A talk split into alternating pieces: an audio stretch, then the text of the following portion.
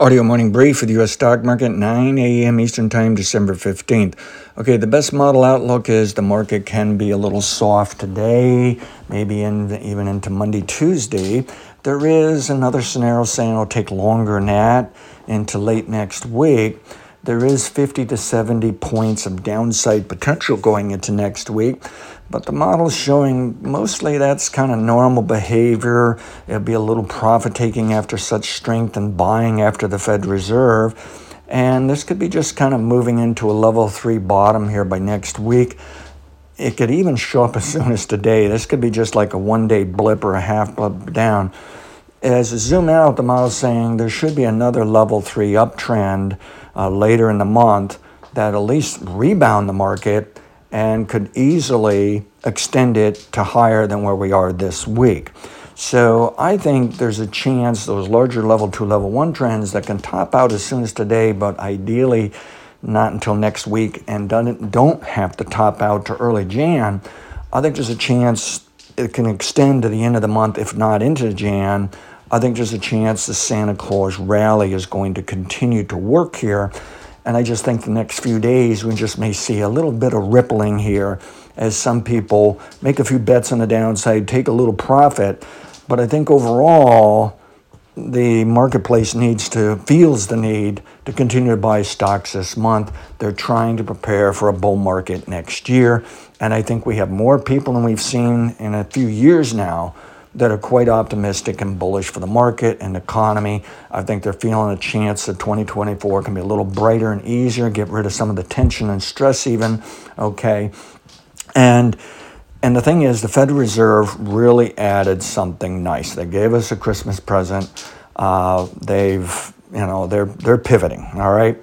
Now, that doesn't mean it won't backpedal and give us problems down the road, but we'll deal with that. In the meantime, we have to recognize the fact it's a feel good moment for the market, okay?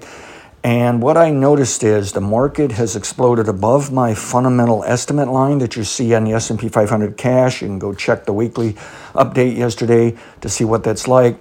Um, what I've learned is even though it's, uh, what is it, 3% above that line, that's not really overvaluation. I went back and looked at back to 2020 and I found 8, 9, 10 to 13% above that line at times, okay? And if we did that, it can go to a record high, okay?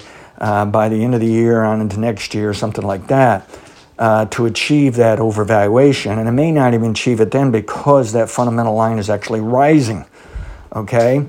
So to me, the best you can say is maybe 3% above that fundamental valuation can be overbought. Well, we already know the technical indicators, especially some of the famous technicians out there, they are concerned the market's overbought, it rallied too fast.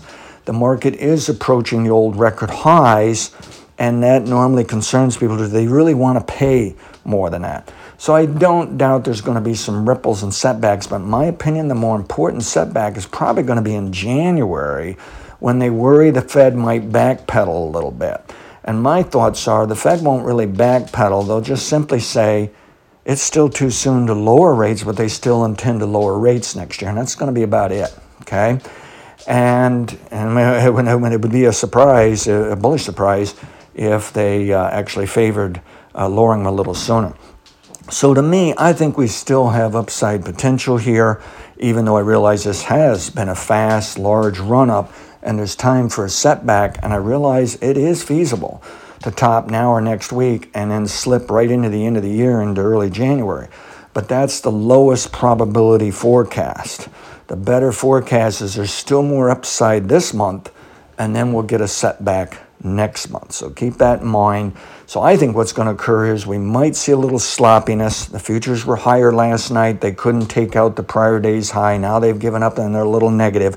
Interest rates are ticking up a little today. Interest rates ideally will be lower next week, but I can see they brought them down so fast, so much, that I think it's like a ball bouncing along the floor that we'll still see these fluctuations and the trend is supposed to extend lower, but it really doesn't.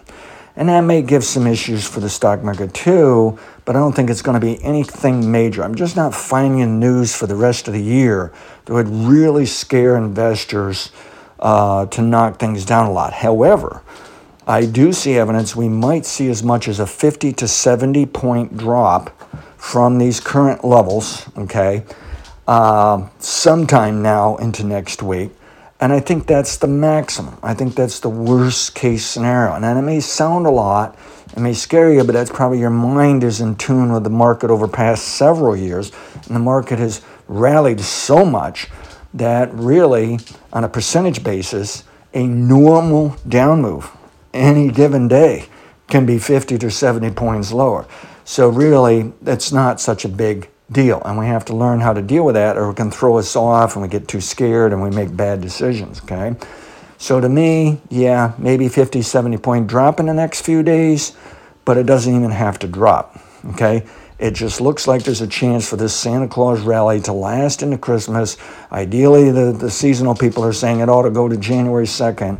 I think we've got to give a chance. I think there's a lot of money yet uh, to come into this market. But the closer we get to the old record high of 48.18 in the S&P 500 cash, 48.08 in the uh, continuous chart futures, uh, which the futures are just about there, but that's not telling us the true story because there's so much premium built in there, the carry because of the higher interest rates, not telling us the correct scenario. Cash is telling us the best scenario. And the best scenario is we got another 100 points higher to go. And I question can we do that or more by the end of the year? It's on the table, it's a possibility, but I think we're just going to grab a nice portion of that and fall short of a record high as we finish out the year. During the first quarter next year, however, I think we're probably going to get a record high. So we don't want to screw things up here relative to the long term, but at the same time, yes, this has been a very fast run up. I'm sure people can say something must go wrong and knock it down quite a bit before going higher still. And that would that would be normal behavior. But I'm increasingly thinking any significant downside is probably going to wait to after the first year. The Santa Claus rally can extend higher. And I think over the next few days, though, do consider a little slipperiness, sloppiness here um, after this Federal Reserve thing. But I do think we need to respect that the Federal Reserve is offering pivoting. And that's going to make the stock market and economy even better next year. Have a great weekend. Past results are not necessarily indicative of future results. I think trade below yesterday's low in the S&P 500 cash could be a sign, yes, it's in a level four downswing for the day, and it may spill over into early next week. And that low is at 4694.34. But I think we're going to find support in the 4670s on down to about 4640s. It's just my gut feeling at the moment. So let's give it a little room to fluctuate, breathe a little bit. But let's give the Santa Claus rally a chance. Past results not necessarily indicative of future results. Have a great weekend. Thank you. If the market rallies above uh, the high of this week at 4738.57, consider 4765 to 4783 cash S&P 500. Thank you.